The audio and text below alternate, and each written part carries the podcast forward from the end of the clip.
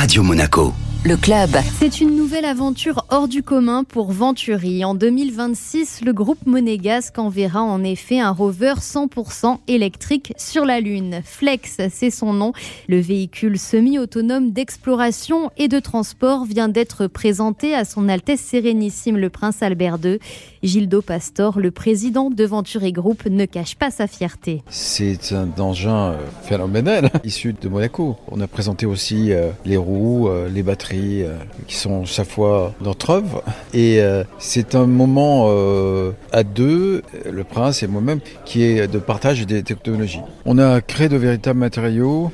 c'est une affaire de fou. Hein. Les roues et les batteries, c'est ce qu'il y a de plus, vraiment de plus difficile. Hein. Les batteries haute performance de Flex, elles ont été conçues en principauté dans les locaux de Venturi, tandis que les roues et les panneaux solaires viennent de Venturi Lab en Suisse.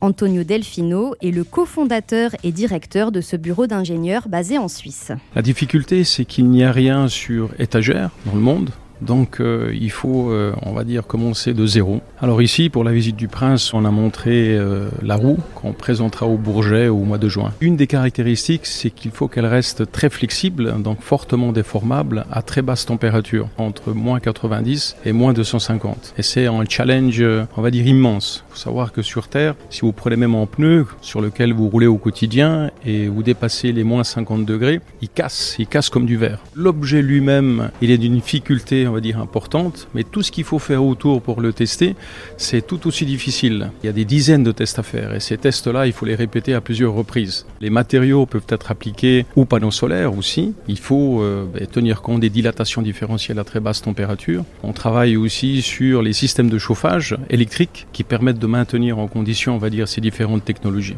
Un troisième acteur central intervient sur ce projet lunaire, c'est Venturi Astrolab.